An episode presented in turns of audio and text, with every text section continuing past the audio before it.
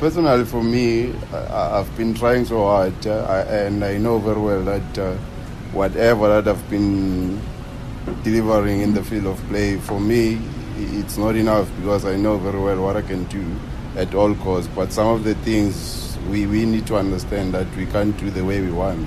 Because if, if you can't read the game situation, that means you might be lost uh, as time goes on in the field of play. So I think my biggest concern is to is to more clinical at the back.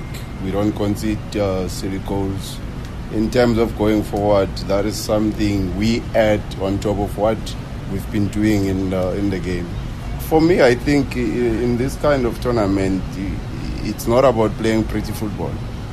I'll be honest to you guys. The reason being I'm saying that it because this is not such a thing that you play for for the league. It's a once-off thing, so you have to throw everything that you have at the end of the day, whereby you end up getting points or move to a, uh, another stage. So that's the most uh, critical, critical part of this game. We need to try by all means to do what you can do best to get results. But what I'm trying to, to, to justify and clarify to you is that at some stage you, you need to, to, to show up, you know, because we, we're playing against the best.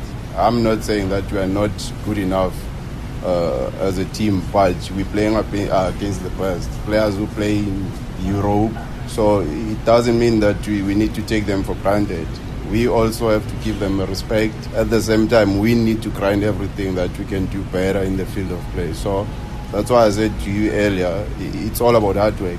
Because at the end of the day, we need results. It doesn't matter how we play.